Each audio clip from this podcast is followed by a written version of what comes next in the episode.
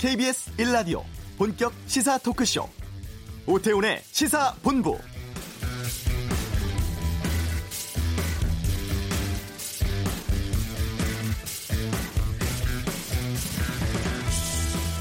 우리 전통적인 겨울 날씨를 사만사온이라고 하죠.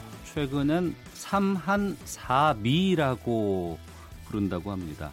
사흘은 춥고 나흘은 미세먼지로 가득하다라는 뜻이라고 하는데 올겨울 미세먼지가 기승을 부리면서 국민 건강까지 위협받고 있는 상황인데요. 전문가들은 올 들어서 미세먼지 공습이 크게 부각된 것에 대해서 대기 정체 또 겨울 가뭄의 복합적인 영향을 꼽고 있기도 하고요.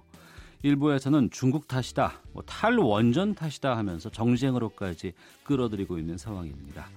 논란 때문인지 미세먼지와 관련된 국민 청원도 잇따르고 있는데요. 오태훈의 시사본부 잠시 후 핫뜨는 청원에서 기상 전문 기자와 함께 미세먼지에 대해 살펴보는 시간 갖겠습니다. 의료용 대마 합법 화법이 통과돼서 3월부터 시행됩니다. 이슈에서 의료용 대마에 대해 알아보겠습니다. 2부 전국 현안 두고 펼치는 전직 의원들의 빅매치 각설하고 청와대 기업인 만남과 황교안 전 총리의 자유한국당 입당 등 현 정치 상황에 대한 여야의 날카롭고 다양한 의견 듣겠습니다. KBS 라디오 오태훈의 시사본부 지금 시작합니다.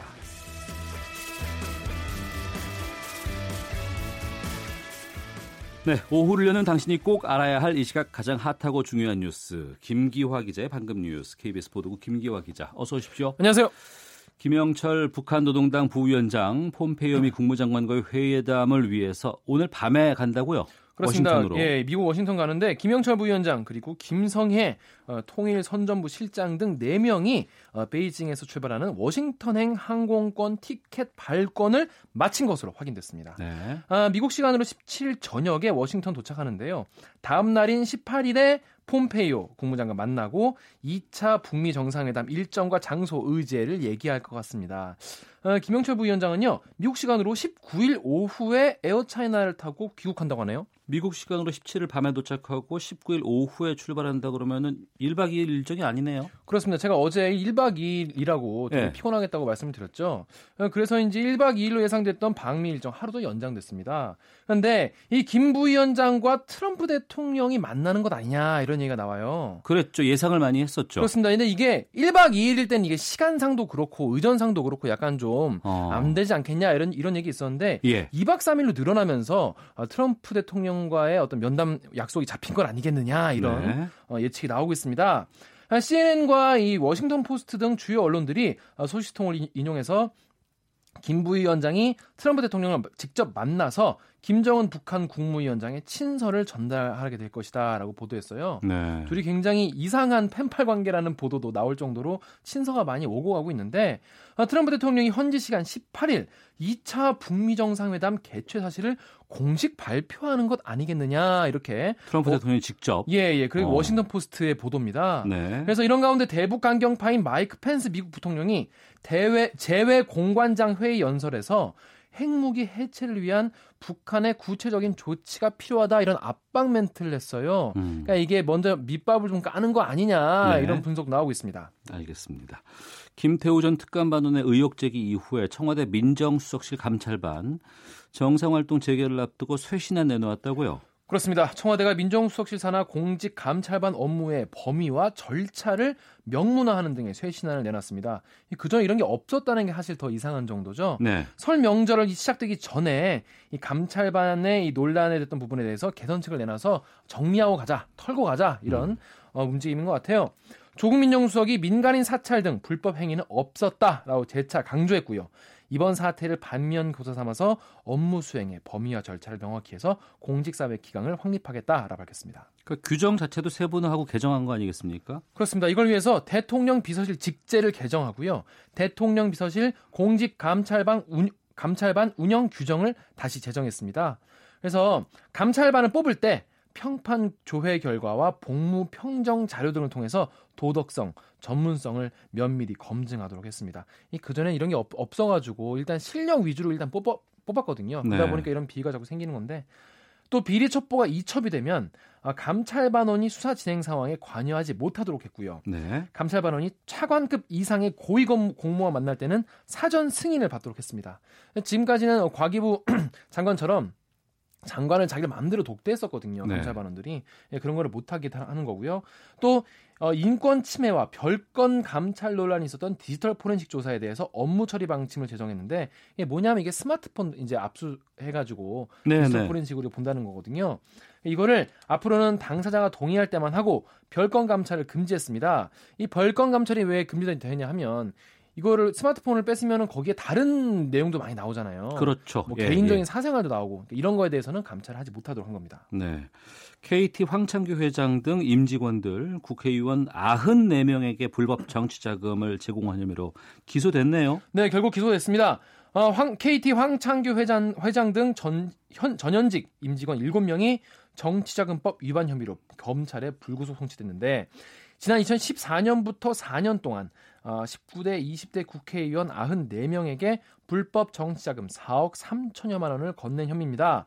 의원당 작게는 30만 원, 많게는 1,400만 원까지 정치자금을 준 것으로 드러났습니다.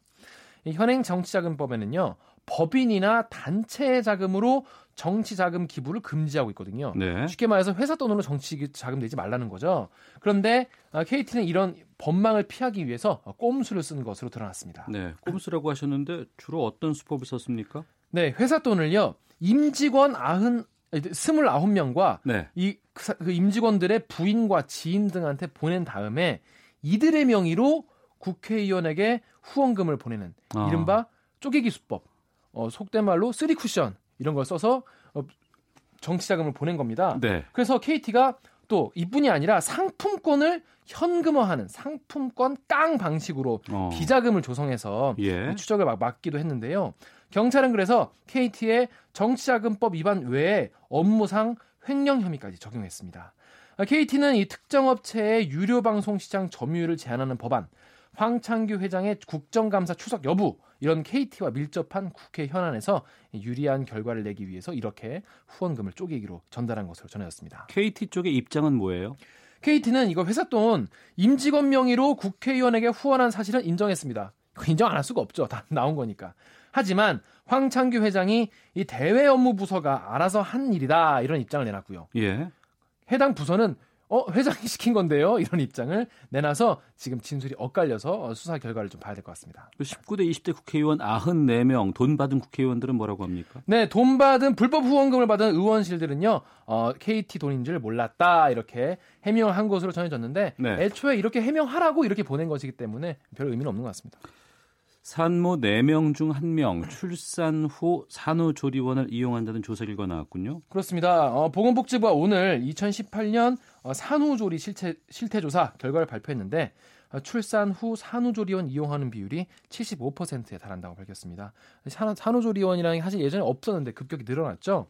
그래서 산후조리 장소에 대한 선호도가 산후조리원이 76%로 가장 높았고요. 네. 본인의 집이 18%, 친가가 6% 순이었습니다.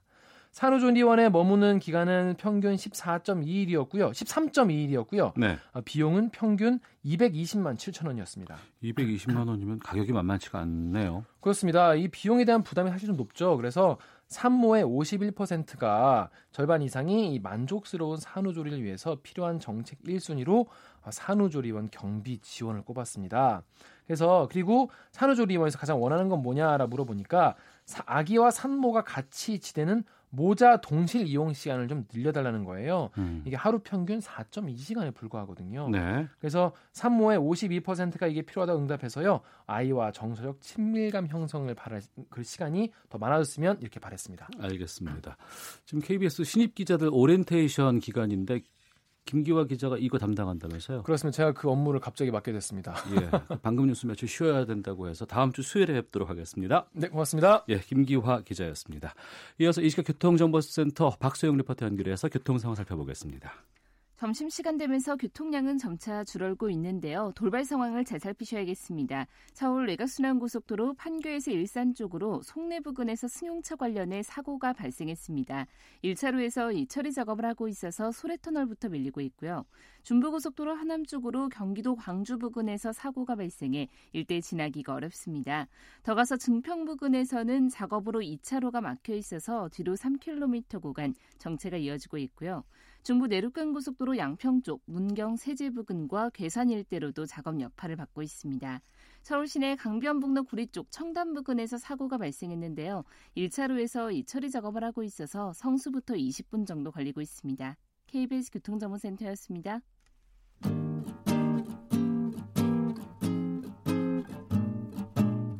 KBS 1라디오 오태훈의 시사본부 여러분의 참여로 더욱 풍성해집니다. 방송에 참여하고 싶으신 분은 문자 9730번으로 의견 보내주세요. 애플리케이션 콩과 마이케이는 무료입니다. 많은 참여 부탁드려요.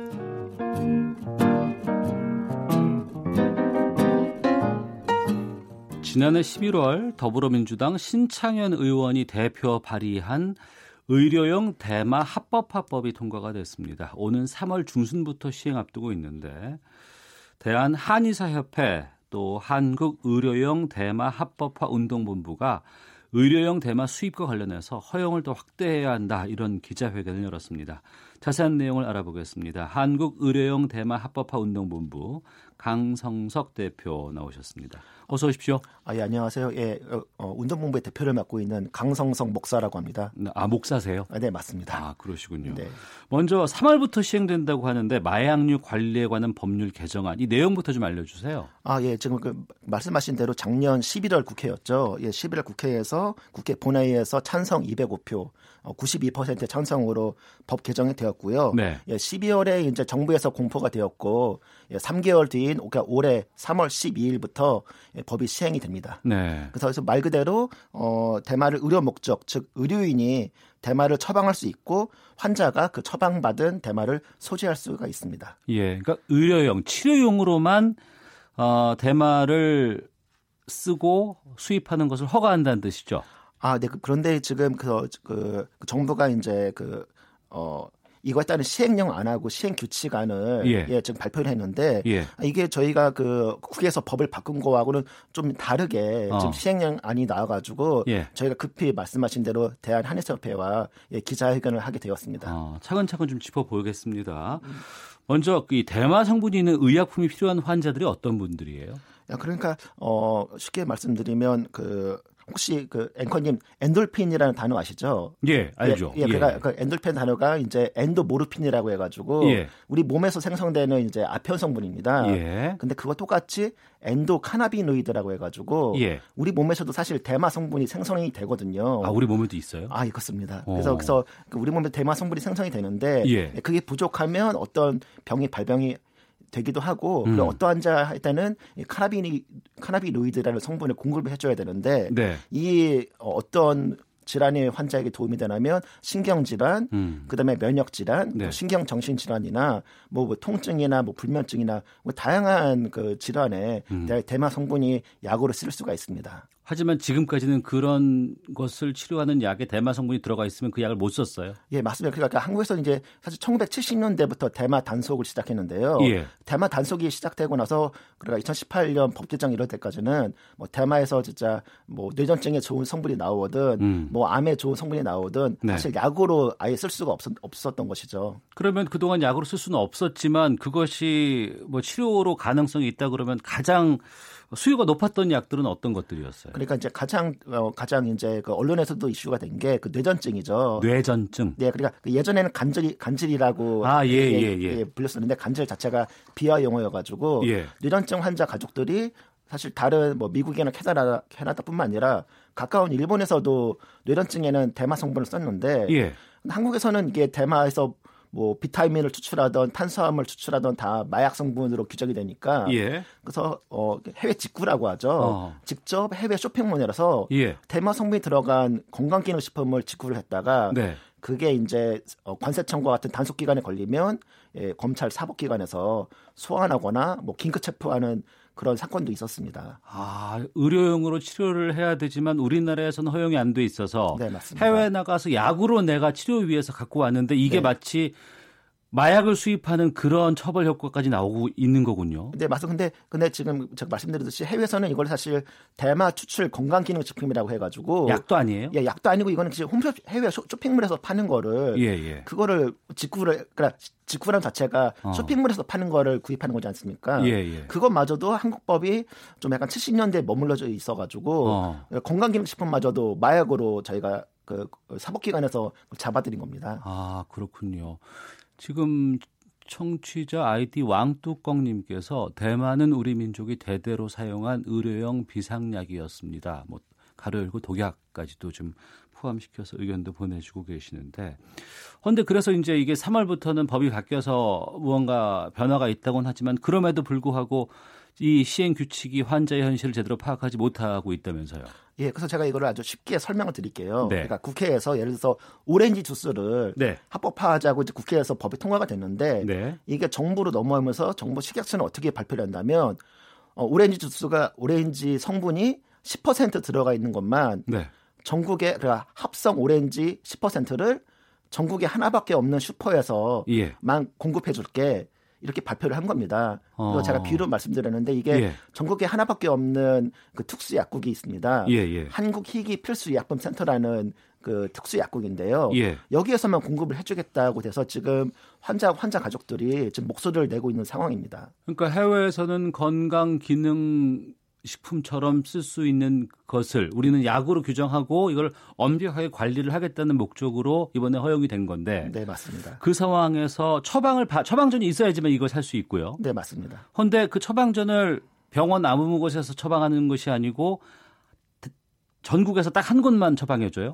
네, 그래서 지금 이게 아까 그 말씀대로 그 한국 희귀필수 약품센터가 뭐 각 도나 시나 예. 그 거기에 하- 하나씩 있는 게 아니라고 서울에만 있거든요. 아, 예, 서울에 있어가지고 이거를 어 쉽게 말하면 자가 치료용으로 신청을 해야 되는데 예. 이게 신청 절차도 엄청 복잡 복잡합니다. 네. 그래서 이게 아- 이게 당연히 의료 목적이기 때문에 의사의 소견서와 음. 처방전을 식약처에 제출하면 식약처가 수입 상용 수입하고 사용 승인서를 네. 환자한테 주고 음. 환자가 그 승인서를 이 센터에 제출을 하면 네. 센터가 그때부터 수입을 해가지고 어. 받아오는 시스템이기 때문에 어, 저희는 길게는 최 어, 어, 신청부터 직접 약을 받는 데까지 네. 최대 두 달이 걸릴 거라고 저희는 예상하고 있습니다. 예. 그러니까 유일한 처방 기관이라는 곳이 서울에 있는 한국 희귀 필수 의약품 센터 이곳에서만 처방전이 되는 거군요. 네 맞습니다. 그러면 약국에서도 구입할 수 있는 게 아니고. 그렇습니다. 그러니까 이게 이게 뭐 이게 사실 어 지금 현재 약국에서도 사실 대마 성분보다 수십 배 주의를 요하는 성분들도 예. 사실 의사의 처방전에 있으면 처방을 받을 수가 있거든요. 예. 근데 저는 지금 약국에서 처방받는 약보다 뭐 대마 성분이 특별히 위험하거나 음. 특별히 관리를 요, 요한다고 생각하지 않는데 네. 그러니까 정부 입장에서는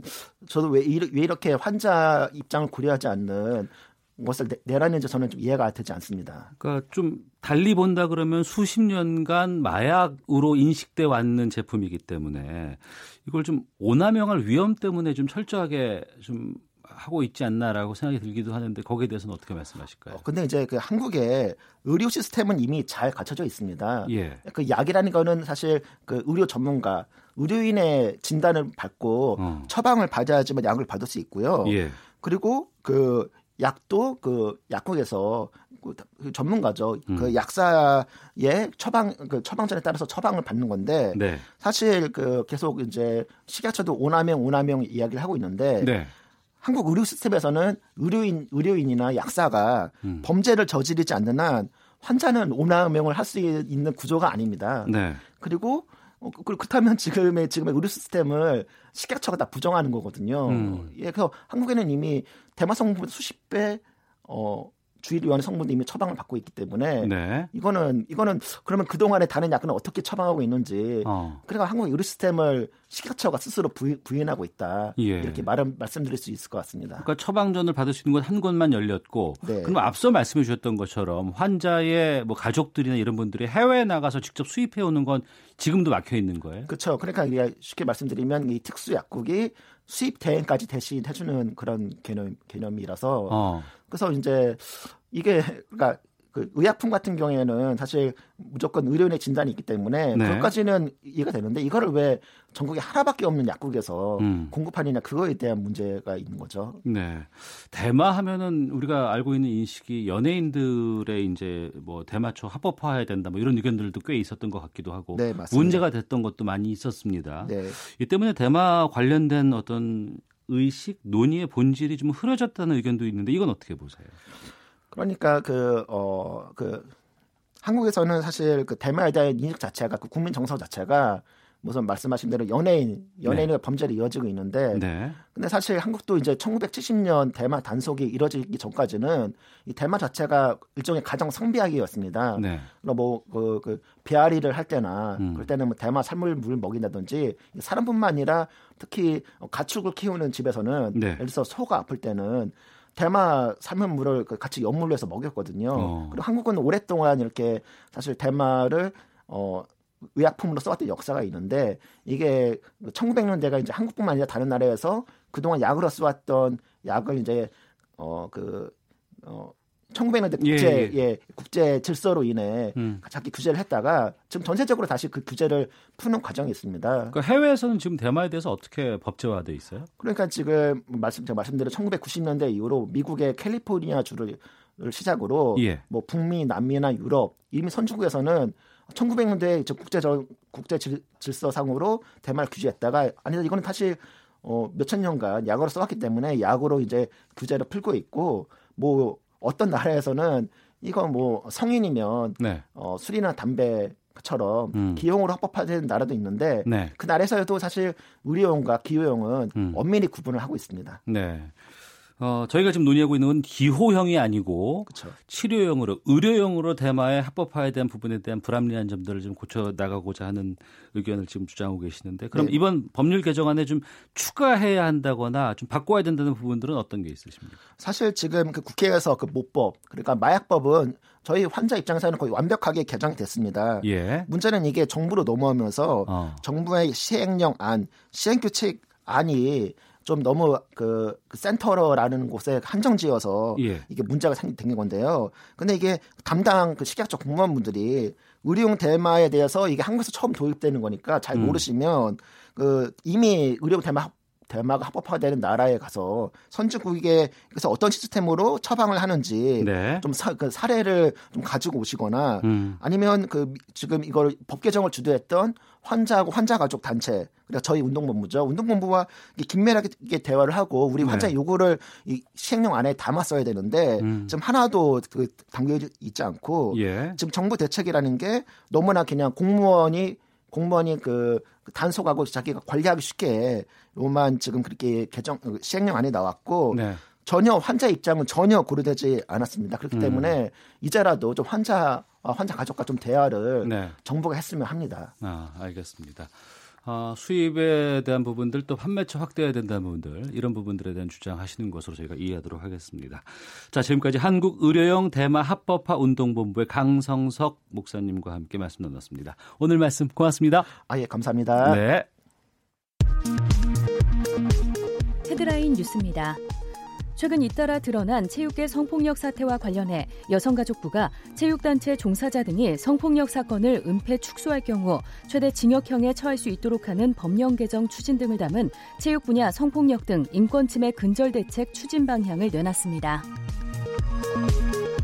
더불어민주당 서영교 의원이 국회 파견 판사에게 재판 청탁을 했다는 의혹이 제기된 가운데 국회가 법제사법위원회 전문위원을 사실상 법원과 검찰에서 파견받던 관행을 폐지하기로 했습니다. 올해 전기차 보조금은 대당 최대 1,900만 원까지 지원될 전망입니다. 환경부는 올해 친환경 자동차 구매 보조금 예산을 지난해 3만 2천 대에서 76% 늘어난 5만 7천 대에 지급할 계획이라고 밝혔습니다. 도널드 트럼프 미국 대통령이 미국 동부 시간으로 이르면 18일 제2차 북미 정상회담 개최 사실을 공식 발표할 수 있다고 워싱턴 포스트가 보도했습니다. 회담 시기와 장소는 오는 3, 4월 베트남 다낭이 될 것으로 보인다고 덧붙였습니다. 지금까지 라디오 정보센터 조진주였습니다.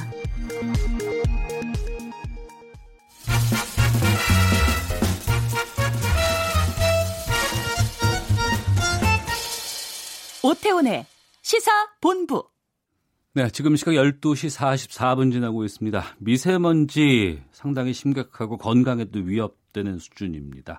청와대 국민청원 게시판도 이 문제로 시끌벅적하다고 하는데 하 뜨는 청원 김정환 기자와 함께하겠습니다. 안녕하십니까. 어서 오십시오. 예. 그리고 KBS 보도국 과학재난부에 요즘 유명세를 타고 있는 기상 전문 기자 이정훈 기자도 나오셨습니다. 네, 안녕하십니까. 예.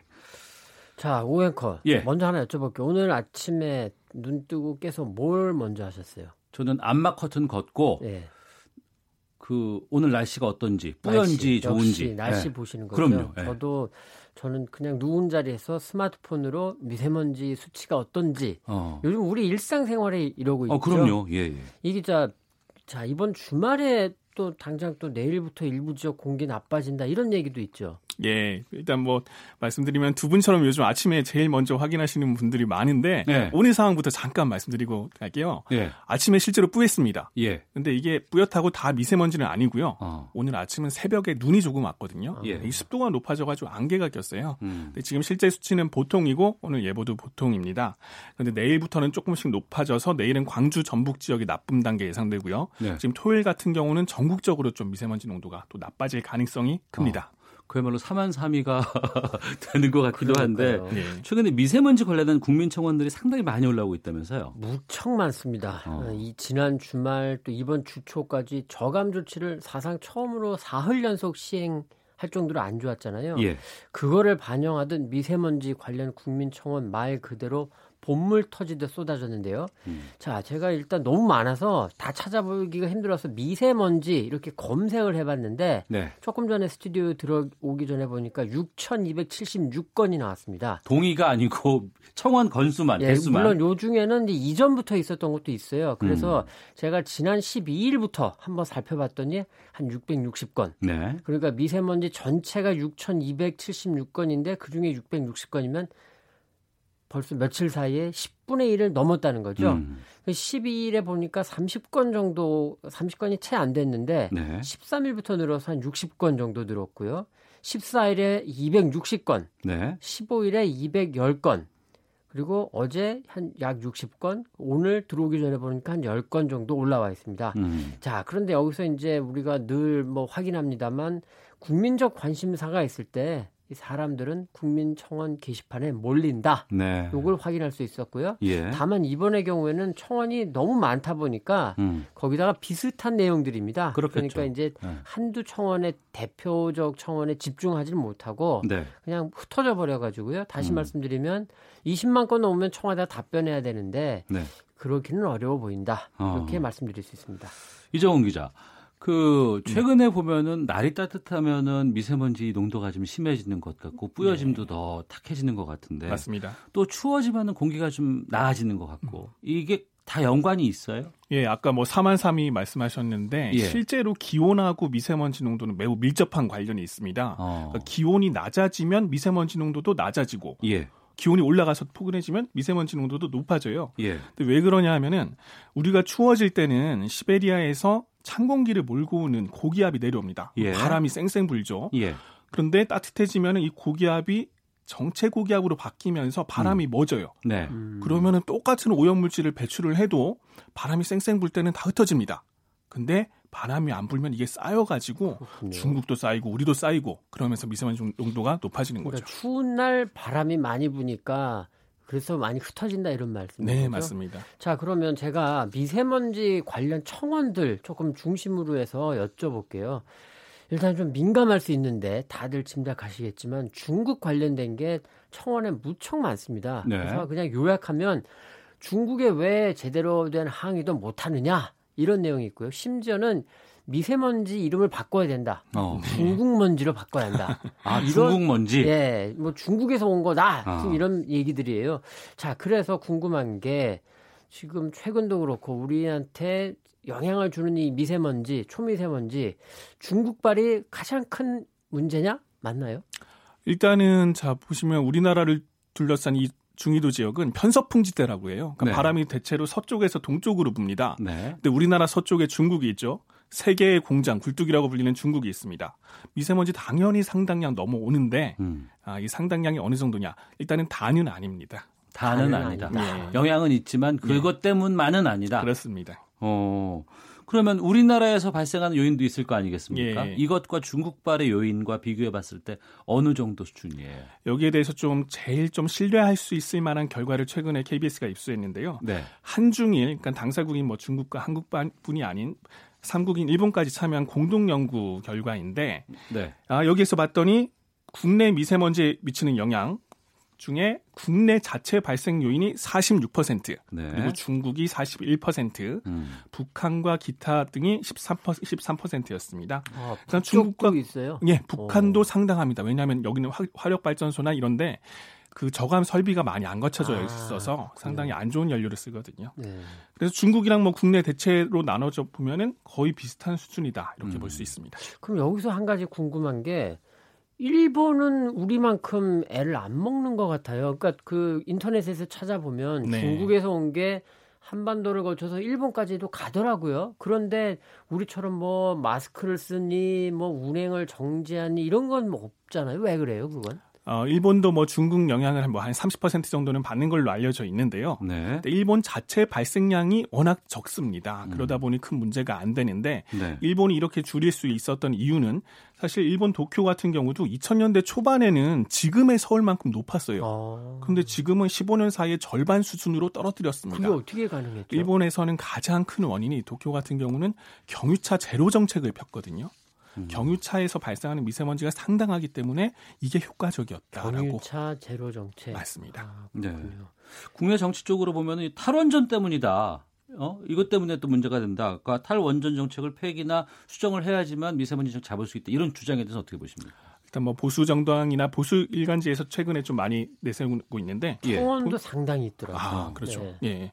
보면은 탈원전 때 정책 때문에 미세먼지가 늘었다. 뭐 요런 주장을 펴고 있는데 일단은 근거부터 사실과 다릅니다. 예. 미세먼지가 일단은 지난해 미세먼지 농도를 조사를 해 봤더니 2017년 대비 10% 정도 줄었어요. 예. 그러니까 탈원전 정책을 펴고 있지만 실제 미세먼지 농도는 줄었습니다. 음. 근데 여기서 하는 얘기들은 뭐냐면은 탈원전 정책 때문에 석탄 화력 발전량이 늘었고 네. 그래서 미세먼지가 늘고 있다. 뭐 그런 얘기인데 실제로는 석탄 화력 발전량의 비율도 뭐 조금 미미하게 늘었지만 음. 크게 변화는 없었고 오히려 미세먼지 농도는 줄었기 때문에 이건 사실과 결과 모두 틀린 얘기라고 볼 수 있습니다. 다른 해석이 가능하다 이런 말씀이군요. 네. 자, 그런데 또 청원 중에는 눈에 띄는 청원들 이런 내용이에요. 탈원전 얘기가 아니라 오히려 반대되는 얘기인데 화력 발전 운행을 조절하고 줄이는 수준이 아니라 화력 발전을 완전 폐기하자.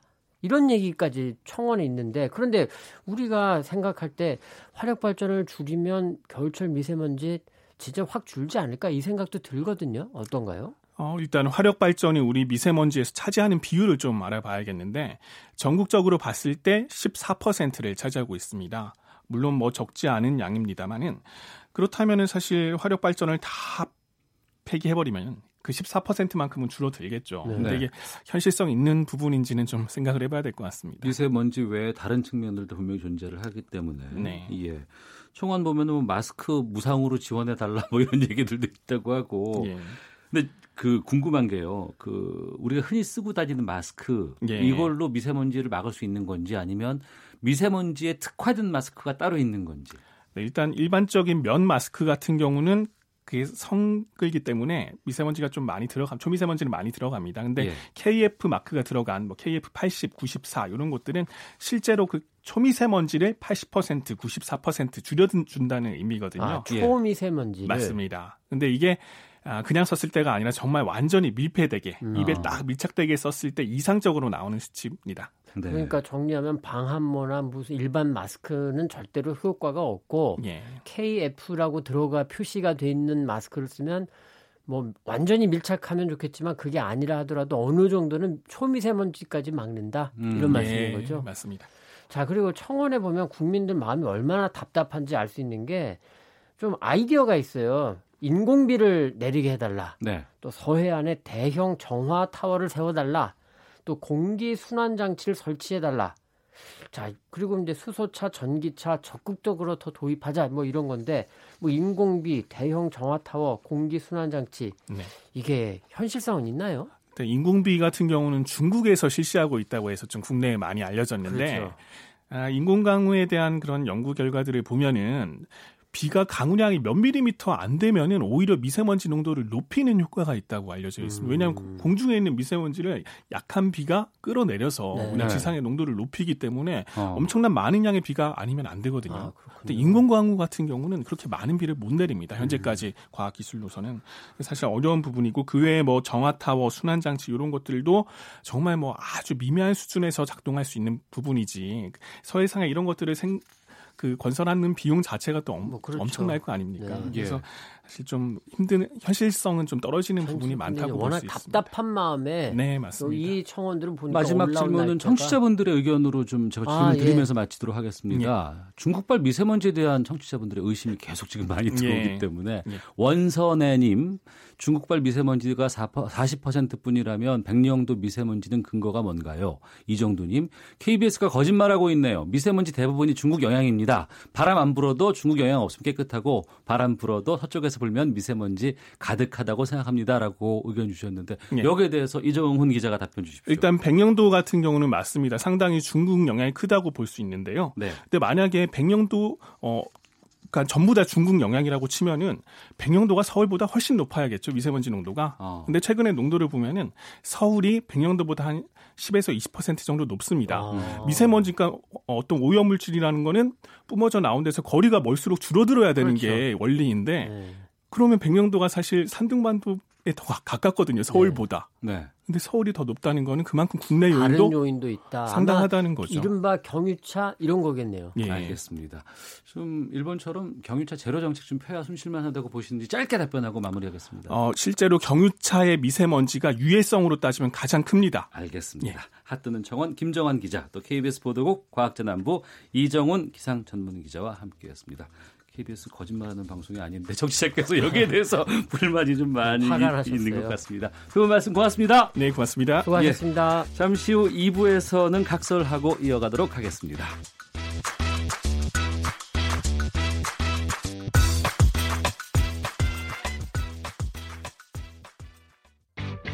야, 아 왜? 점심시간에 뭐하냐? 자야지. 야, 그러지 말고 이거 한번 들어봐. 아, 뭔데? 지금 당장 라디오를 켜봐 나른한 오후 깨울 시사 토크쇼 모두가 즐길 수 있고 함께하는 시간 유쾌하고도 신나는 시사 토크쇼 오태훈의 시사본부. 새로운 산업과 시장 개척에도 여러분이 앞장서 주실 것이라고 믿습니다. 현장의 생생한 목소리 많이 들려주시기 바랍니다. 우리 워킹 미팅의 분위기를 살리기 위해서 상의를 탈의를 하고 진행을 하면 어떨까 제가 건의를 드려보겠습니다. 괜찮으시겠습니까? 좋습니다. 예, 그러면 상의 탈의하고 진행하도록 하겠습니다. 오늘부터 너랑 나랑은 너랑 나랑은 예 너랑 나랑은 말하자면 그러고 그런 사이니까 SK의 최태원입니다. 정부에선 규제 샌드박스를 마련을 한다고 돼 있고 스마트 시리 추진 등 여러 가지 정책들이 있습니다. 그리고 그 정책들은 저희가 정말로 반가워할 만한 얘기고 앞으로도 정말 잘 됐으면 하는 바람입니다. 기본 전제는 실패에 대한 용납입니다.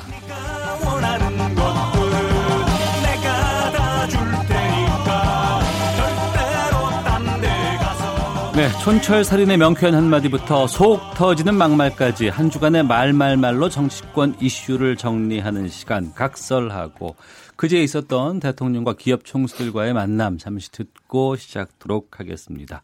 더불어민주당의 최민희 전 의원, 자유한국당의 김용남 전 의원 자리하셨습니다. 두 분 어서 오십시오. 네, 안녕하세요. 예.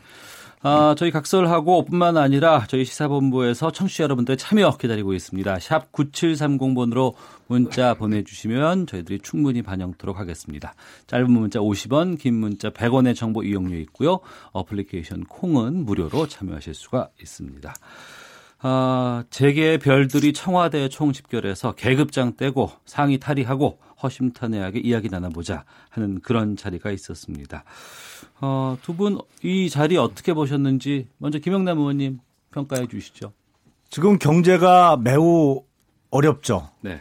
먹고 살기가 점점 힘들어지고 있습니다. 근데 대통령께서 경제에 관심을 쏟는다는 이미지가 필요한 때죠. 그 이미지 연출을 위해서 마련된 이벤트죠. 뭐 그 이상도 이하의 의미도 없습니다. 네. 이벤트이고 그 것만 이- 의미가 있다. 네. 재미 의원님. 아니 그동안 야당들이 네. 대통령께서 너무 평화에만 행보 치중하시고 음. 경제 행보가 없다고 비판하시고 그래서 또 대통령께서 경제의 위중함을 알고 계셔서 야당의 제안을 받아들여서 만남으로 소통을 시작한 것을 그냥 이벤트라고 하시면 너무 섭섭하죠. 음. 섭섭하시다는데요. 정말 도와주려면요. 예. 이렇게 청와대로 안 부르는 게 도와주는 거예요. 음. 각자 일하라고. 예, 기업들은 사실은 규제만 풀어주면 알아서 합니다. 그리고 투자도 투자 환경이 조성되어 있으면 하지 말라고도 해요. 왜냐하면 돈 벌려고 하는 거니까. 근데 환경이 안 돼서 투자를 못 하는 건데 불러들여서 아, 투자 좀 하라고 하고 청와대에 또 대규모 투자 점검단을 뭐 만든다고 하죠. 아니 환경이 안 되는데 투자하라고 이렇게 쪼으면 그건 네. 도와주는 게 아니죠. 그건. 예. 최민희 의원님.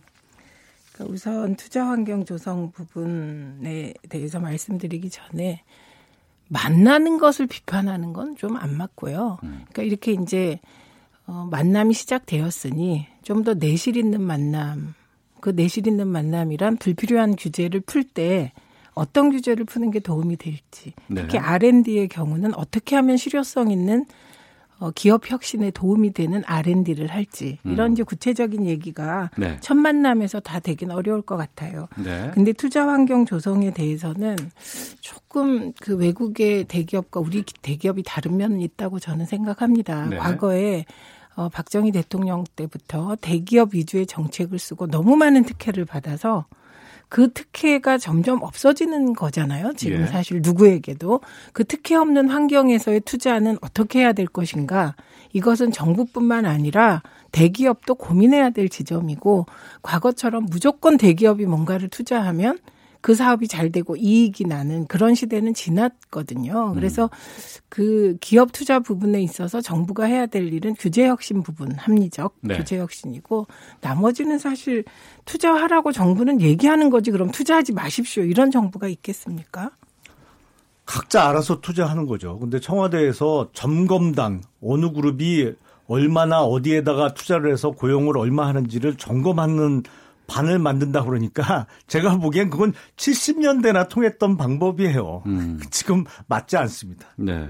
정의당의 이정미 대표가 이런 말을 했네요. 한진, 대림, 부영의 총수는 사회적 여론을 고려한다면서 투청 대상에서 빼고 국정농단 핵심 피의자인 이재용 삼성 부회장을 초대한 건 청와대의 이중적인 기준이다. 이렇게 지적을 했는데 이 부분에 대해서는 최민희 의원께서 어떻게 보세요? 그러니까 이게 여러 요인이 있습니다. 근데 만약에 우리나라 경제의 중요한 기둥의 하나인 삼성을 안 불렀다. 네. 그러면 어떤 반응이 나왔을까요? 음. 어, 삼성만 빼고 했다면. 그래서 저는 정의당의 존재 이유가 저런 거라고 생각합니다. 네. 정의당의 존재 이유가 이정미 대표가 마무리에 좀 약자에게도 신경 써라 이런 요지의 말을 했더라고요. 그러니까 음. 예. 정의당은 그러라고 국민들이 의석을 준 거기 때문에 자기 역할 잘한 거고 음. 또 문재인 정부 청와대는 또 청와대대로 전체적인 균형을 맞추어서 네. 국정농단 재판은 재판대로 네. 그리고 어, 경제 살리기를 위한 기업가들 만나면 이재용 부회장을 초대하고 음. 이렇게 갈 수밖에 없다고 생각합니다. 네. 근데 다른 기업 회장들은 뭐 이런저런 그 혐의로 지금 재판을 받는 사람도 있고 수사를 받는 사람도 있어서 빼면서 삼성 같은 경우에 지난해 보면 거의 매달 한 번씩 압수수색 당해서 털렸거든요. 작년 한 해 동안 11번 제가 알기로 압수수색을 당했어요. 네. 근데 또 다른 데 빼면서 삼성의 이재용 부회장은 또 불렀어요. 만약에 뭐 빼면 정말 아 뭐랄까요 소세지 빠진 핫도그다 뭐 이런 얘기가 나올까봐 부른 것 같긴 한데 그럼 압수수색을 하질 말던지 그거 하면서 또 부를 땐 또 다 부르고 뭔가 균형은 안 맞습니다. 네. 어, 청취자께서 의견 주고 계시는데요. 5970번 쓰시는 분께서는 김용남 화이팅 의견에 공감합니다. 직접적으로 이렇게 반응 보내주셨고 5754님 지난 정부 10여 년 규제 안 풀어서 경제가 나빠졌나요? 라는 의견도 보내주셨습니다. 더불어민주당의 최민희 전 의원, 자유한국당의 김용남 전 의원과 함께 각설하고 좀 다음 주제로 이어가도록 하겠습니다. 먼저 인서트 하나 듣고 말씀 나누겠습니다. 이제 우리 자유한국당이 국민들에게 시원한 답을 드려야 합니다. 그것은 통합입니다. 저 또한 우리 자유한국당이 국민들에게 더 많은 신뢰와 사랑을 받을 수 있도록 모든 힘을 보태겠습니다. 네. 황교안 전 총리가 자유한국당에 입당했을 때 기자회견 음성 들으셨는데요. 정치 신인으로 돌아왔습니다. 많은 사람들이 올 것이다. 언제쯤 올 것인가? 오면 당대표로 출마할 것인가? 여기에 대한 고민들이 상당히 좀 많이 있었는데, 어, 전격적으로 입당을 했습니다. 먼저 자유한국당 내부 분위기는 어때요? 황교안 전 총리가 입당한 것에 대해서.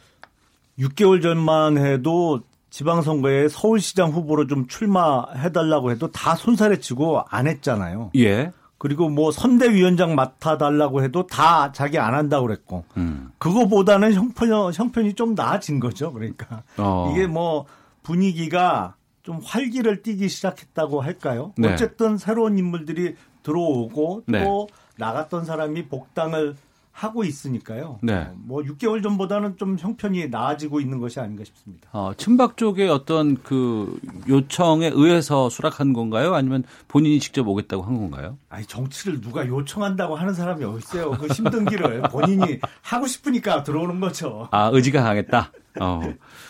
최민희 의원님. 이게 너무 대비됩니다. 유시민 이사장은 문재인 대통령 지지율이 떨어지고 정부가 약간 어려워지는 것 같으니까 위기에 도움을 주겠다 나오고 음. 황교안 전 총리는 자유한국당이 어려울 때는 그냥 들어올 듯 말 듯 하다가 자유한국당 지지율이 올라가니까 입당하고 네. 그 이거부터 지금 문제입니다. 그 음. 국민들께서는 되게 단순하게 보시는 거예요. 저 사람이 뭐지? 이렇게. 네. 그리고 숨길 수 없는 그 사람의 본질이 이런 거에서 드러난다. 이렇게 봅니다. 그러니까 왜 자꾸 뭐 홍준표 대 오세훈으로 갈 거라고 정치 그 고수들이 얘기했을 때 우리가 네, 네. 그렇게는 안 간다. 홍준표 전 대표가 나올 상황이 되면 음. 누군가 황교안 전 총리를 빨리 불러들일 것이다. 이게 우리가 이제 마지막으로 요거 관련해서 나눈 얘기인데 저는 뭐 그냥 혼자 들어왔을 건 같지는 않고요. 네. 그리고 황 전 총리가 입당하는 그날 기자들한테 윤모 의원이 메시지 보낸 걸 봤습니다. 제가 옆에 있다가 그걸 어떻게 보게 됐어요. 그러니까 친박 일부에선 분명히 어, 교감이 있었던 것으로 보입니다. 교감 없이 어떻게 들어옵니까? 음. 그 황교안 전 총리 그야말로 박근혜 대통령 때 총리였었고 네. 또 국정농단으로 탄핵이 있고 난 이후에는 대통령 권한 대행까지 지냈습니다. 네. 이번에 기자회견 자리에서 박 전 대통령이 탄핵과 같은 것에 대해서 질문이 쇄도하니까 통합이란 말을 14번이나 하면서 즉답을 피했다고 하는데 황 전 총리가 강조하는 통합이 무엇을 말하는 거라고 보시는지요, 김영남 의원님? 우선은 이제 흔히 얘기하는 친박 비박을 뛰어넘는 아, 정치를 하겠다는 의지로 보이고요. 예. 글쎄, 그 박근혜 전 대통령 탄핵과 관련해서는 보다 좀 분명한 입장을 표명했으면 좋지 않았을까 싶습니다. 저 음. 개인적으로는. 예. 근데 아, 지금 통합을 이야기하는데 사실은 얘기하는 사람마다 다 이 스펙트럼이 틀려요. 정말 뭐 왕창 통합을 이야기하는 분도 있고 네. 어, 그냥 친박 비박 간의 계파 갈등을 없애는 거를 통합으로 말씀하시는 분도 있는데 황교안 전 총리의 경우에 정확한 개념은 아직 모르겠습니다. 이건 뭐 앞으로 아, 정치를 해가면서 네. 언행을 통해서 밝혀지겠죠. 예. 최민희 의원님께서는 그 이부 이런 그 황 전 총리와 관련된 얘기에 대해서 어떻게 보세요? 그럼 뭐 통합을 14번 얘기한다고 통합이 됩니까? 그 통합할 조건이 되어 있냐? 네. 그리고 자유한국당 내부가 어, 개파 갈등을 극복하고 바른미래당 일부까지 같이 합칠 준비가 되어 있냐 이런 겁니다. 근데 그 준비는 어, 이제 이미 시기를 놓친 건데 인적 쇄신 하나도 못 했잖아요. 예, 그리고 아무도 희생하지 않았습니다. 그렇기 때문에 이 통합은 국민들이 보시기에는 총선을 겨냥한 이제 정치 게임으로서의 통합으로밖에 안 보이는 상황이다. 네. 예, 이 인식이 중요하다고 보고 그다음에 박 전 대통령 탄핵에 대해서 질문할 필요도 없는 거죠. 왜냐하면 박근혜 전 대통령이 탄핵됐을 때 대통령 권한대행이셨어요. 네. 만약에 탄핵에 대해서 찬성하는 입장이라면 권한대행을 안 하셨겠죠. 음. 네, 그렇기 때문에 이 질문 자체가 이제 황교안 전 총리를 시험에 빠뜨리는 질문인데 네. 시험에는 안 빠졌는데 하나만한 대답을 한 그런 음. 셈이죠. 그러니까 여전히 황교안 전 총리의 과제는 박근혜 전 대통령과 태극기 부대를 네. 어떻게 할 것인가 음. 이 지점인 것 같습니다. 네. 근데 대통령 탄핵이 국회에서 가결돼서 헌재로 넘어가면 권한이 정지되기 때문에 누군가는 권한 대행을 해야 되는데 그러면 국무총리 나 못하겠다 그러면 그 다음 경제부총리가 하게 돼 있죠. 누군가는 해야 돼요. 그러니까 음. 그 다음은 사회부총리, 거기도 안 되면 외교부 장관 이렇게 순서를 다 정해 놨는데 네네. 글쎄요 탄핵에 뭐 공무원으로서 탄핵에 대해서 찬반 입장을 밝히는 것도 부적절하고 음. 탄핵에 찬성하면 권한 대행을 안 했어야 된다. 저는 좀 수긍하기는 어려운데요. 네. 그러면 정치를 하지 말아야죠. 그러니까 그 최소한 국민들이 정치인들한테 이렇게 좀 그 뭐랄까 진저리를 치는 게 이런 겁니다. 어떤 상황에서 음. 박근혜 전 대통령 탄핵할 때 권한 대행이었으면 최소한 박근혜 전 대통령이 감옥에 계실 때 정치한다 만다 이거는 저는 아닌 것 같습니다. 그러니까 좀 최소한의 의리, 최소한의 예의, 최소한의 좀 양심 뭐 이런 거는 있어야 될 것 같아요. 근데 네. 자유한국당은 그 박근혜 전 대통령에 대해서 정말 어떻게 생각하는 걸까? 음. 아, 정말 그게 너무 궁금합니다, 저는. 네. 황교안 전 총리의 회견 이후에 뭐 여러 곳에서 회자되는 내용 중에 지난 대선 당시에 반기문 총장을 떠올리게 한다 이런 말들이 꽤 있는 것 같아요. 그래서 제2의 반기문이 되는 것 아니냐는 말이 나오고 있다고 하는데 여기에 대해서 김영남 의원님 어떻게 보시는지. 설마 그렇게 맷집이 약할까요? 그 정도로 맷집이 약하면 안 하는 게 맞겠죠. 어. 그 그건 두고 봐야겠죠. 근데 글쎄요, 그 정도 가거나 뭐 어떤 어, 준비가 안 된 상태에서 정치하겠다고 선언을 했을까요? 네. 당대표 출마는 거의 기정사실이 되는 분위기겠죠? 사실상 그렇습니다. 그러면 그 상대 파트너, 파트너라고 하면 안, 안 되겠구나. 그 경쟁자. 네, 경쟁자. 네. 누구를 꼽으세요? 지금 한 10명 되는데 예. 아, 그 분리 선출을 하기로 했어요. 그러니까 당 대표 따로 뽑고 최고위원 따로 뽑고 그렇게 되면 당 대표 출마를 하게 되면 최고위원이 안 되는 거안 아니겠습니까? 되는 거죠. 그러니까 예. 올로와 나싱이죠. 그래서 10명 모두 다 당 대표로 출마하지는 않을 것 같고 아, 교통 정리가 상당 부분 되지 않을까 싶습니다. 네. 최민희 의원께서는 어떻게 보세요? 그러니까 이제 단일 지도 체제를 택한 예. 거거든요. 저 경우는 총선 공천권을 놓고 개파간 정말 사활이 걸린 싸움을 하는 그런 음. 구도입니다. 네. 그래서 어, 그런 위험을 피하기 위해서 대체로 집단 지도 체제로 가죠. 그래서 음. 나눠 먹기를 하는데 네. 이건 나눠 먹기 하기가 참 어려운 구조. 어. 그러니까 이번 당 대표 선거에 사활을 걸 수밖에 없는 겁니다. 친박 비박이. 네. 예, 이런 상황이므로 저는 뭐 오세훈 전 시장이 네. 예, 유력한 대항마가 될 것 같습니다. 아, 오세훈 전 시장이 이번에 자유한국당 비대위에서 광진을 조직위원장에 임명을 했어요. 네. 여기가 그러니까 더불어민주당의 추미애 전 대표의 지역구인데 이거 어떤 의미인지 김영남 의원께서 좀 해석해 주시죠. 일단 그동안 그 탈당해서 무소속으로 있었죠. 그러니까 예, 예. 당적을 안 갖고 그러다가 이번에 복당을 하는데 했는데 아, 복당하면서 원래 그 집 나가서 가출해서 나쁜 짓 하다가 돌아오면 좀 자숙하고 반성하는 시간이 있어야 되잖아요. 그런 의미에서 좀 세게 가서 붙어라 다음 네. 총선에 복당해서 꽃길만 절대 걸을 수 없다 그런 의미로 어. 어, 나름 네. 민주당의 중진 의원이고 직전 당 대표를 지냈던 추미애 의원 지역구의 아, 조직위원장으로 임명을 한 것이 아닌가 싶습니다. 그러니까 좀 도전을 해야죠. 그럼 추미애 대 오세훈 매치가 성사가 되는 거네요. 거의 그렇게 되지 않을까 싶습니다. 어, 알겠습니다. 이게요. 예. 오세훈 전 시장의 목표가 당 대표입니까? 왜 추미애 대표한테 가서 하는지 한번 생각해 보세요. 정세균 의장한테 패한 종로에서 붙어야 되는 겁니다. 그게 빅매치고요. 어.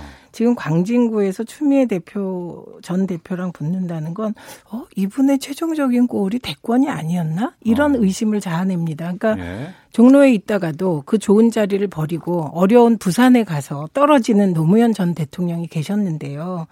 이제 그런 걸 험지로 간다고 하죠. 무슨 음. 서울이 험지입니까? 그리고 지금은 그 전반적으로 서울에서 어, 민주당의 지지율이 떨어지고 자유한국당 지지율이 오르는 추세인데 서울에서 가는 게 무슨 빅매치입니까? 그러니까 행보가 좀 분명해야 돼요. 당 대표인지 대권인지. 아니 근데 그 서울 종로에 네. 정세균 전 의장님께서 내년 총선에 종로에서 출마하실지가 대단히 불확실하죠. 지금 근 최근 한 20년 동안은 국회의장을 하면 네.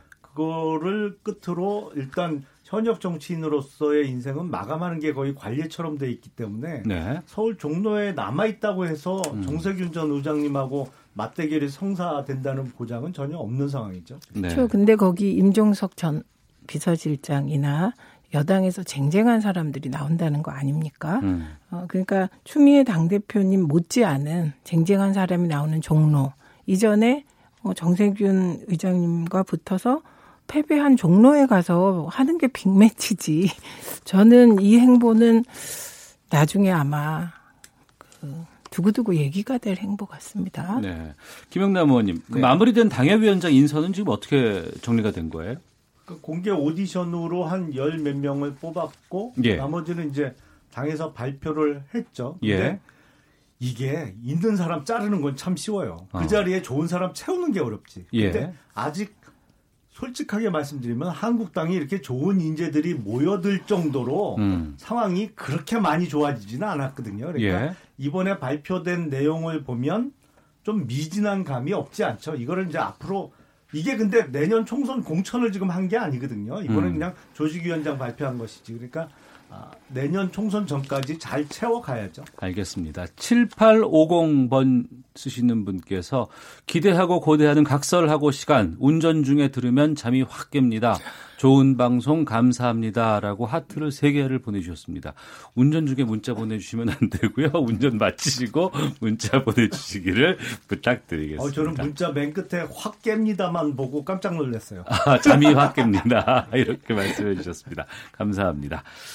아, 민주당 쪽 가보겠습니다. 아, 손금주 이영호 의원의 입복당이 부결이 됐습니다. 여기에 대해서 박영선, 우상호 의원은 친문 순혈주의 도선만 고수하면 당의 발전이 없다며 당 지도부 비판하고 있는 나- 상황이고 최민희 의원께서 이 부분에 대해서 어떤 입장이실까 궁금하기도 하네요. 우선 뭐 민주당 중진들의 반란은 좀 과한 것 같고요. 예. 이렇게 이견이 있는 겁니다. 그 음. 이견을 어떻게 잘 조정해 나가느냐. 네. 이게 이제 지도부의 몫이고 역량이죠.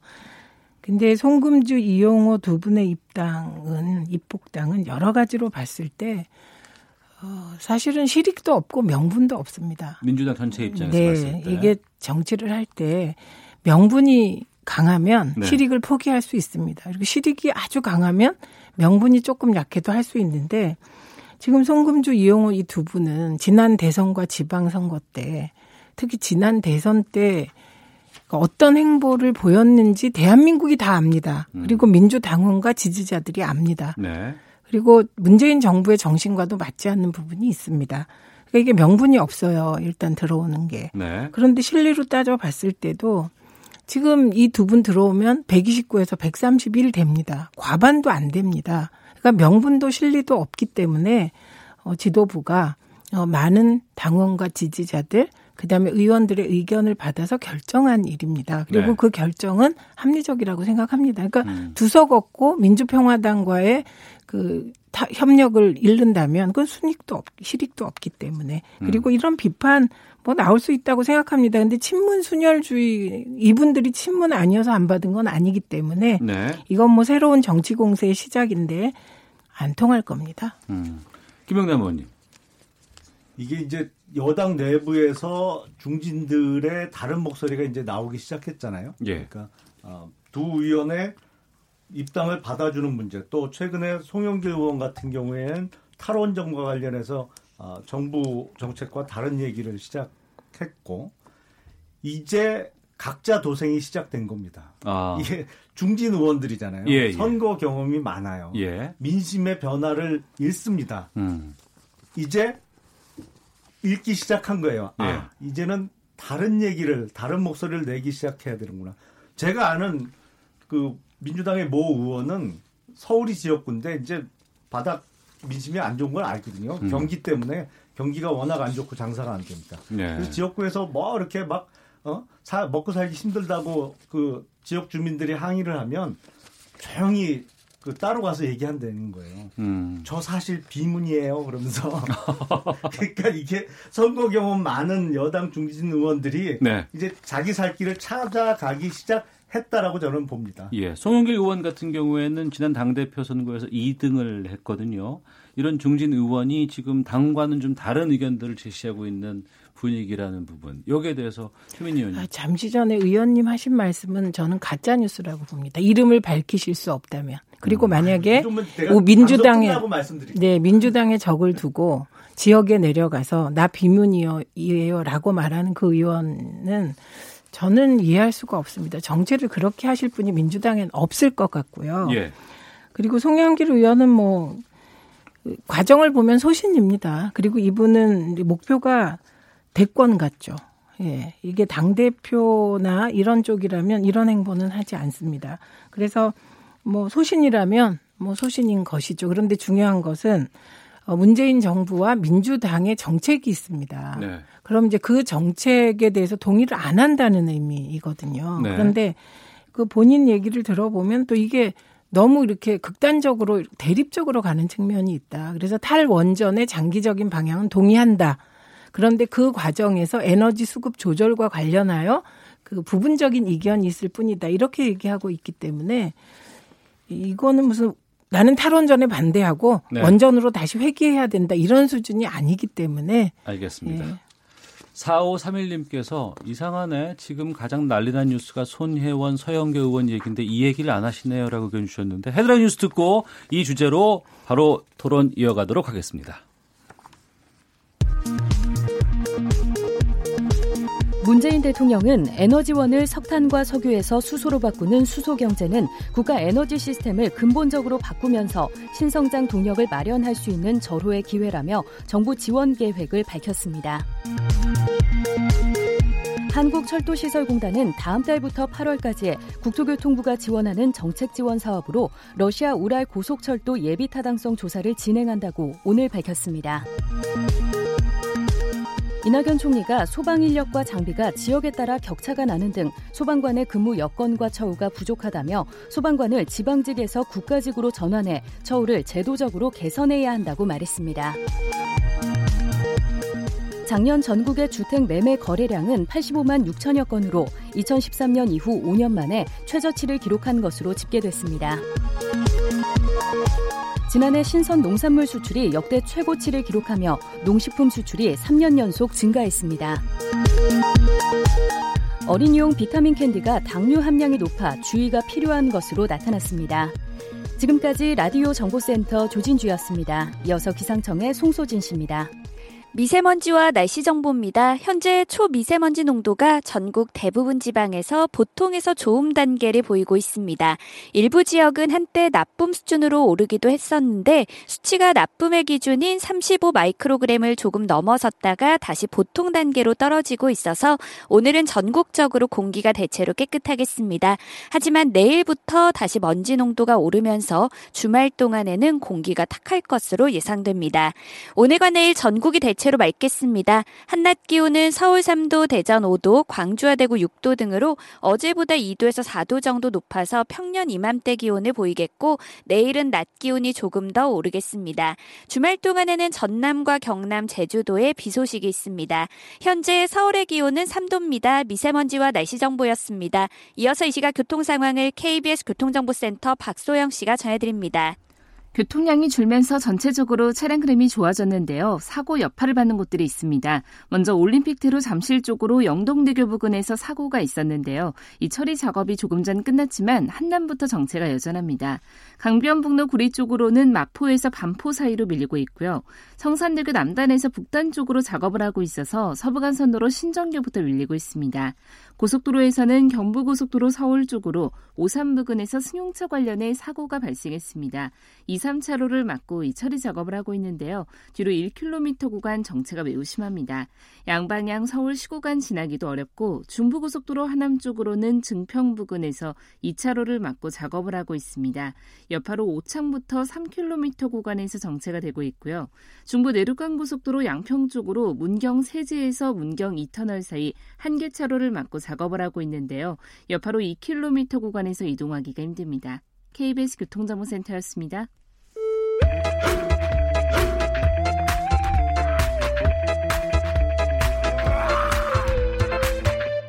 오태우래 시사 본부 누군가가 시작해서 여기가 불이 켜지고 동네가 개발돼서 괜찮은 동네라는 소문이 나면 여기가 전체가 좋아질 거라고 생각을 했는데 저는 알지도 못하는 사이에 여기를 그 문화재로 지정을 했다라는 얘기를 하더라고요. 제가 만약에 거예요? 그게 참여이면 네. 제가 전 재산을 그 국고로 환원하겠습니다. 그 이건 집안에 좀 어두운 그림자라 제가 구체적인 말씀을 드리고 싶지 않고요.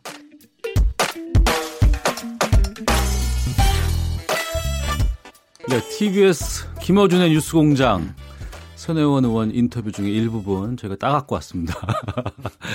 자, 민주당 손혜원 의원이 투기 의혹에 휘말렸습니다. 목포 구도심 일대가 문화재로 지정되기 전에 측근들 또 가족들이 건물을 무더기로 매입했다는 의혹인데요. 어, 1년 6개월 동안 지역의 이 목포 쪽의 건물을 9채, 10채 매입한 사실이 알려지면서 투기냐 아니면은 어, 이것이 아니다, 투기는 아니다라는 진실 공방으로 번지고 있습니다.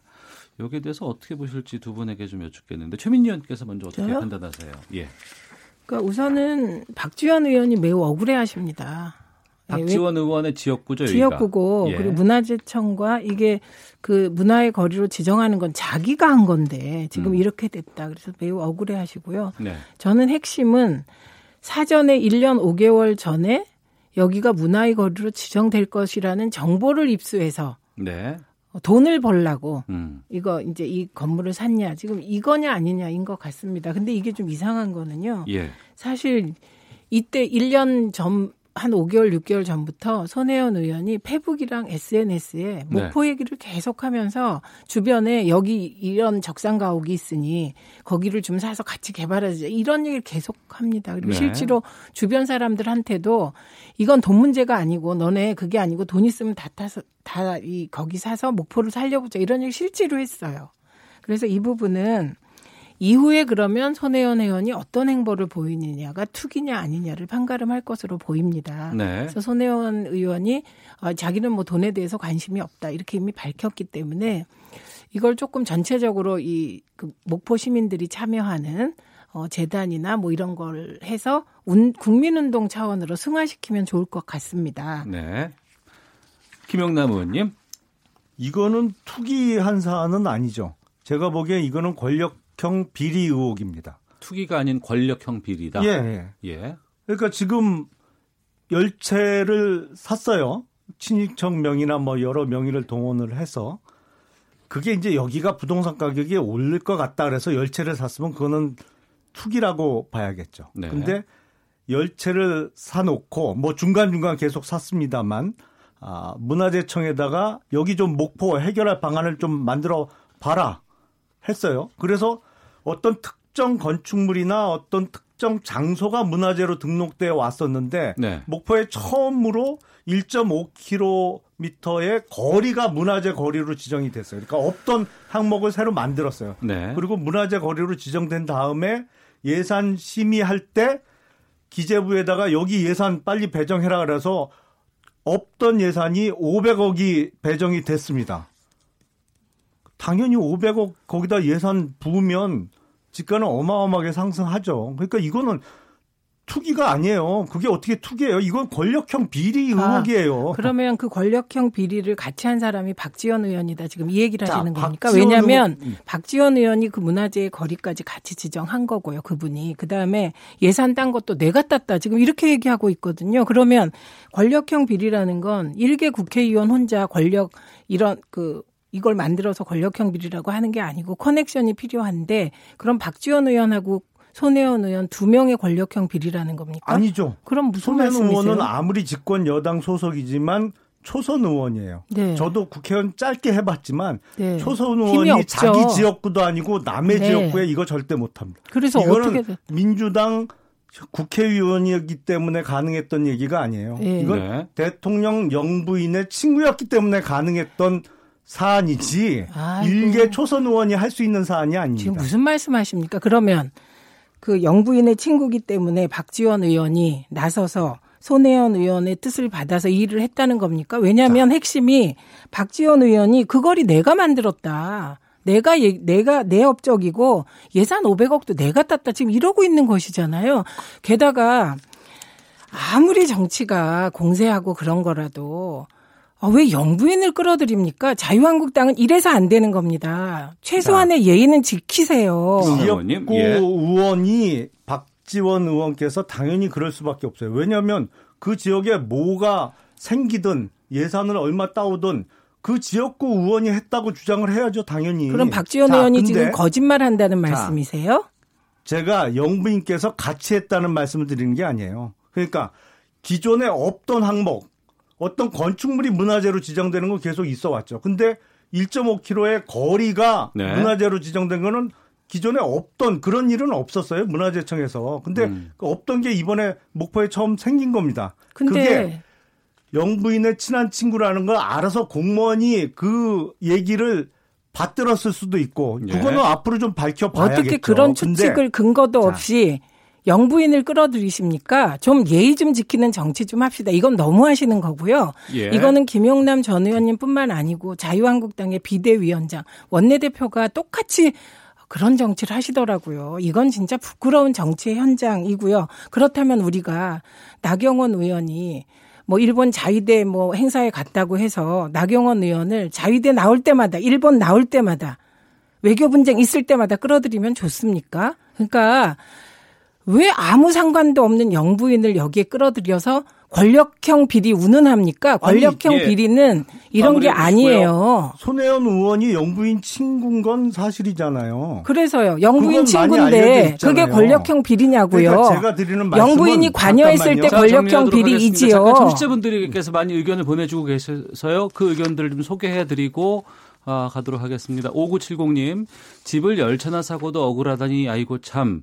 빙산님, 내로남불, 전 정권이 하면 유죄, 현 정권이 하면 무죄. 관불 10년입니다.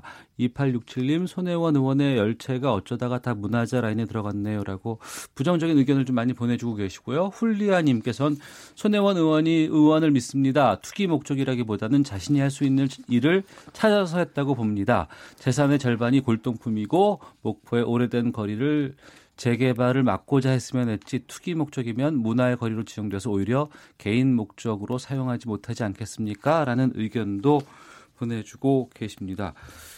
어, 이 부분은 계속 지금 양측의 입장이 좀 팽팽하게 좀 맞서 있는 상황이라서 어, 두 분께서도 지금 그런 입장이신 것 같고 요거 말고 다른 거 하나 더 짚어야 돼서 저희 짧게 좀 요거 아, 마지막으로 이 얘기 좀 더 하면 안 되나요? 시간이 좀 없어요. 딱 하나만 더 말씀 나누고 이것도 하실 말씀 있으실 것 같은데 지금 그 서영교 더불어민주당 원내수석 부대표가 임종원 전 법원 행정처장에게 재판 청탁을 했다는 형량 거래 의혹에 휩싸여 있는 상황입니다. 이 부분에 대해서 김영남 의원님 짧게 말씀해 주시고 최민희 의원님 말씀 듣고 마치도록 하겠습니다. 자, 청탁을 받은 사람은 지금 직권남용으로 구속이 돼 있습니다. 네. 근데 청탁을 한 서영교 의원은 아무 형사상의 처벌도 안 받고 있죠. 네. 이런 법이 어디 있어요? 그러면 청탁을 받고 그 청탁을 전달하거나 들어준 사람이 직권 남용이면 이걸 이렇게 해달라고 청탁을 넣은 사람이 직권 남용의 공범이 돼야죠.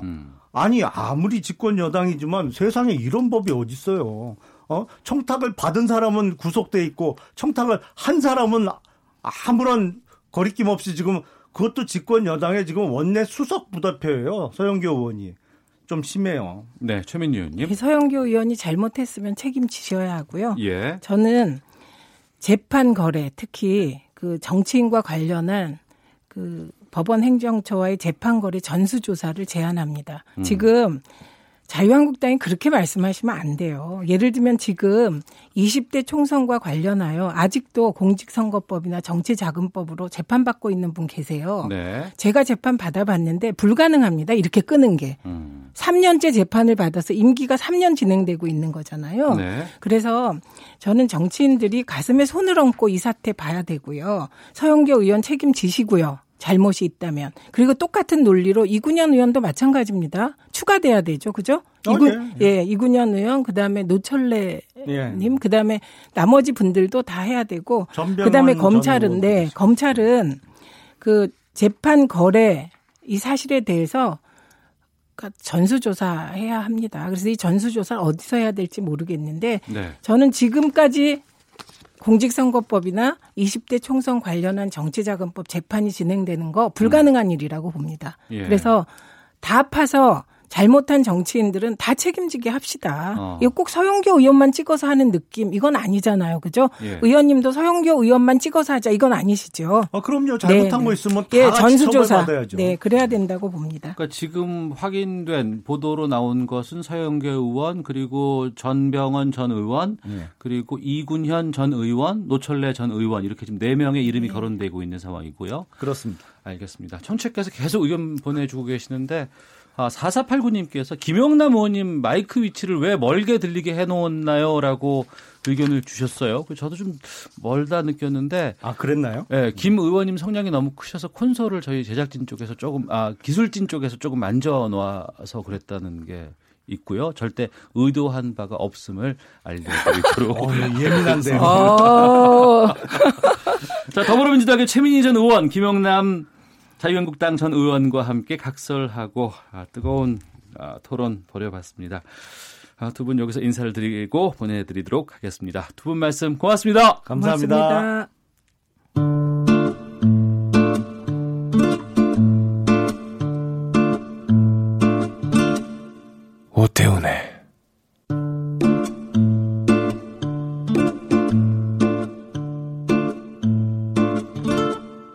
시사본부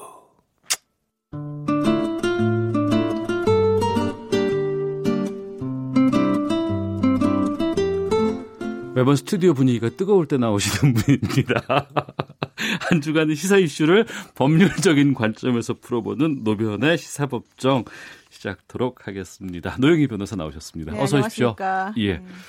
들어오시면 뜨거워가지고. 좀 무서웠어요. 두 분께서 김영남 의원과 지금 어, 우리 톰과 제리 같아요. 아, 예, 예. 나가실 때도 지금 최민희 의원께서 계속해서 말씀하고 나가셔가지고. 자, 저희 걸로 좀 돌아와 보겠습니다. 검찰 과거사위원회가 남산 3억 원 의혹 등의 신한금융 사건 수사가 편파적이었다. 이렇게 최종 결론을 내렸습니다. 어, 검찰권을 현저히 남용한 사건이라고 과거사위가 밝혔는데 지금 검찰 과거사위원회가 2017년부터 활동을 시작했고 지금 거의 2년 정도 네네 그렇습니다. 활동하면서 여러 가지 것들을 다뤘습니다. 그리고 나서 이제 시간차를 두고서 하나씩 하나씩 결과들을 발표하고 있는데 먼저 이번에 나온 2008년부터 10년 동안의 금융권을 떠들썩하게 했던 남산 3억 원 의혹 사건은 어떤 사건인지 좀 알려주세요. 그러니까 이제 라응찬 전 신한금융 지주 회장하고 그다음에 신상훈 전 신한지주 사장 사이에 좀 이제 고소 고발전이 원래 벌어졌습니다. 경영권 분쟁과 더불어서 그러다가 이제 그런 것들 때문에 3억 원의 고소 고발이 이제 이루어졌었었는데 그 중간에 나온 얘기가 그 당시에 그 라응찬 전 신한금융지주 회장이 2008년 2월 이명박 전 대통령 취임식 직전에 이백순 전 신한은행장을 시켜서 그 남산 자유센터 주차장에서 네. 이상득 의원에게 이제 형이지 않습니까? 이명박 대통령의 그러니까 전 대통령의 현금 3억 원을 당선 축하금으로 전달했다는 의혹이 이제 나온 거예요. 네. 그러니까 진술을 통해서 이제 그렇게 나왔었었는데 그럼 이제 문제는 그 신상훈 전 신현지주 사장의 횡령 문제와 관련해서 하나의 그 조사가 이루어져야 되고 또 하나는 3억 원 수수와 관련된 부분에 대한 조사가 제대로 이루어져야지 되지 않겠습니까? 그렇죠. 그런데 당시에 그 3억 원의 전달과 수수에 연관되었다고 얘기되는 라응찬 전 신한금융지주 회장에 대해서는 제대로 수사가 이루어지지 않았고 무혐의로 처분이 났고 네.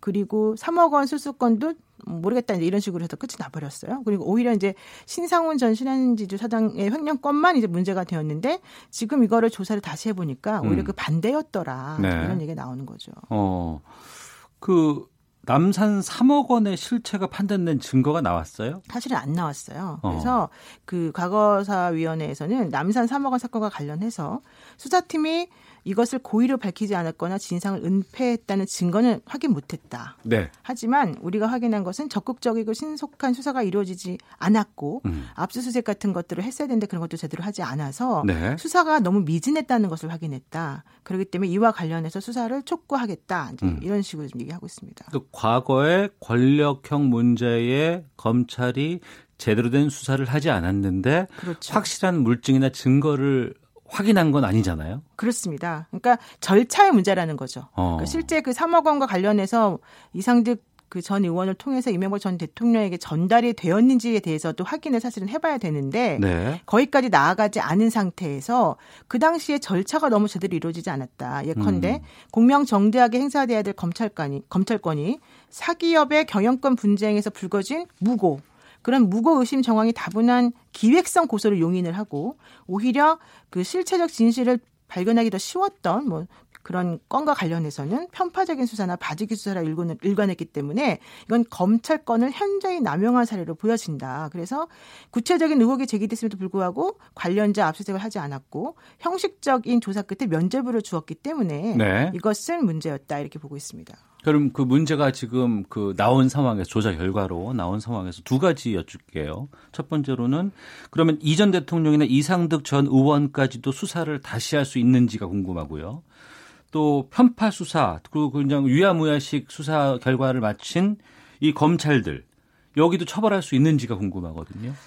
어, 일단 기본적으로 이제 공소시효 문제가 사실은 조금 문제가 될 것 같고요. 네. 또 이제 검찰이 사실은 이렇게 제대로 일을 안 한 것은 어, 뭐 직권남용에 해당이 되거나 직무유기에 해당이 될 수가 있는데 직무유기나 이런 것들을 인정하기가 너무 너무 어려워요. 음. 그래서 그런 것들이 뭐 인정된다 하더라도 또 이것 역시 공소시효 문제가 이제 좀 나올 수가 있는 부분이어서 네. 거기까지 지금 갈 수 있는지 없는지에 대해서는 아직까지는 확인되고 있지 않고요. 예. 다만 이제 실제 그 당시에 제대로 된 수사가 없었다는 점에 대해서는 일단은 사실관계 확인을 해보겠다는 게 검찰 측 입장이거든요. 그래서 예, 예. 그때 당시에 조사받았던 당사자나 참고인들을 전부 다 불러서 일단 조사를 해보겠다. 네. 그래서 그 현재 지금 수- 서울중앙지검 조사 2부에서 지난달 11일부터 이 지금 조사가 이루어지고 있는데요. 네. 뭐 신상훈 전 사장이라던가 그다음에 비서실장 지냈던 박모 전 본부장 이런 사람들 불러서 지금 조사는 하고 있습니다. 네. 우리가 최근에 들어서 영화로 뭐 다뤄진 내용 중에서 옛날에 관첩 관련된 내용들, 뭐 아니면 고문에 의한 뭐 이런 문제들 많이 있다가 나중에 번복되기도 하고 그런 영화들을 보고 있으면은 어, 얼마나 억울했을까라는 생각이 들기도 하거든요. 참그 판결을 내린 판사나 수사한 검찰이 위어지기도 하는데 이 과거사 위에서 여러 가지 지금 재조사를 해야 된다. 또 재조사한 결과들을 밝힌 사건들이 꽤 있잖아요. 어떤 것들이 네. 있습니까? 지금 이제 형제복지원 사건 같은 경우는 이미 끝이 났습니다. 아, 그래요? 네, 최종 권고안을 이미 발표 완료했고요. 네. 그래서 문무일 검찰총장이 피해자를 방문해서 직접 사과도 했습니다. 네. 그리고 삼례 나라 슈퍼 살인 사건이라는 게 1999년에 있었는데요. 네. 이것 역시 조사를 했고요. 음. 다만 이제 이 사건은 재조사를 했지만 당시 수사검사에겐 책임이 없다. 네. 이렇게 결론 내려졌습니다. 그리고 신한금융 관련 사건 제가 이제 좀 전에 말씀드린 건 남산 3억 원 의혹 등에 대해서는 조사가 끝났고 여기에 대해서는 재조사를 해라 이런 권고가 내려진 거고요. 네. 지금 이제 문제가 되는 김학의 전 법무부 차관의 성접대 의혹 사건이 2014년도에 있었었는데 네. 이 사건은 사실은 조사팀을 몇 번을 교체를 했습니다. 네. 그래서 별장 성접대 동영상과 관련해서 제대로 이거를 파악을 해야지 김학의 전 차관이 정말 당시에 있었니 없었는지가 나오는 건데 이거를 하는 과정 중에서 외압이 있었다는 얘기가 많이 나왔거든요. 네. 그래서 사실은 이제 그 기한을 요- 연기하는 그런 그 모티브가 된 게 바로 이 사건이었고 음. 그래서 원래 검찰에선 그러니까 법무부에서는 올 2월 까지로 연기했는데 아마도 3월이 넘어서서까지 한 번 더 연장돼서 정리가 되지 않을까 네. 이렇게 지금 보고 있고요. 그리고 그, 고 장재현 씨 성접대 의혹 사건 2009년에 일어난 사건이 있었었는데요. 음. 이 사건 지금 조사 중에 있습니다. 그래서 네. 방용훈 코리아나 호텔 사장하고 방정우 전 TV조선 대표이사 전무를 12월에 소환 조사하기로 지금 그 소환 조사했고요. 그리고 이제 앞으로 아직까지 그 시한이 남아 있기 때문에 그 팀에서 네. 또 이제 조사를 지금 할 것으로 보입니다. 예. 그러면 노 변호사께서 보시기에 가장 관심이 가는 사건은 어떤 걸 말씀하실까요?